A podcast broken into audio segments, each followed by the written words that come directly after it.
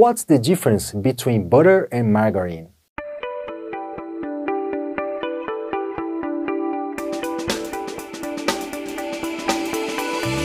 The origin of butter is still somewhat obscure, but it is believed that since when cows are milked, there is also butter. In fact, the trace of butter production dates back to three thousand five hundred B C. Nowadays, butter production starts by separating the cream from the skin after pasteurization.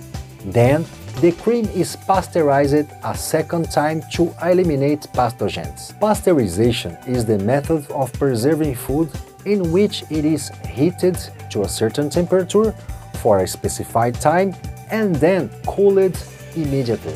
To make butter, the cream is heated to eighty degrees Celsius for thirty minutes and then cool it to eighteen degrees Celsius. Later, is left to mature with or without cultures to ferment.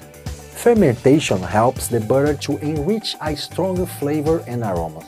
After maturation, the cream is agitated, forcing the fat to coagulate into grains. The buttermilk is drained, and the grains are worked until they form a butter.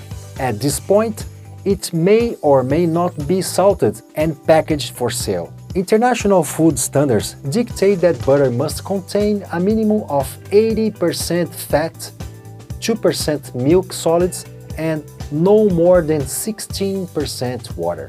Margarine was developed in eighteen sixty-nine as a cheap substitute for butter for the poor and the French Navy. It was originally made from beef tallow and skim milk.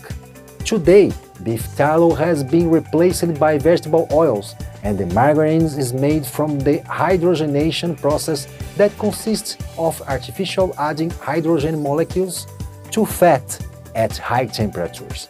As in most industrialized products, chemicals are added so that the margarine gains consistency, flavor, and greater durability.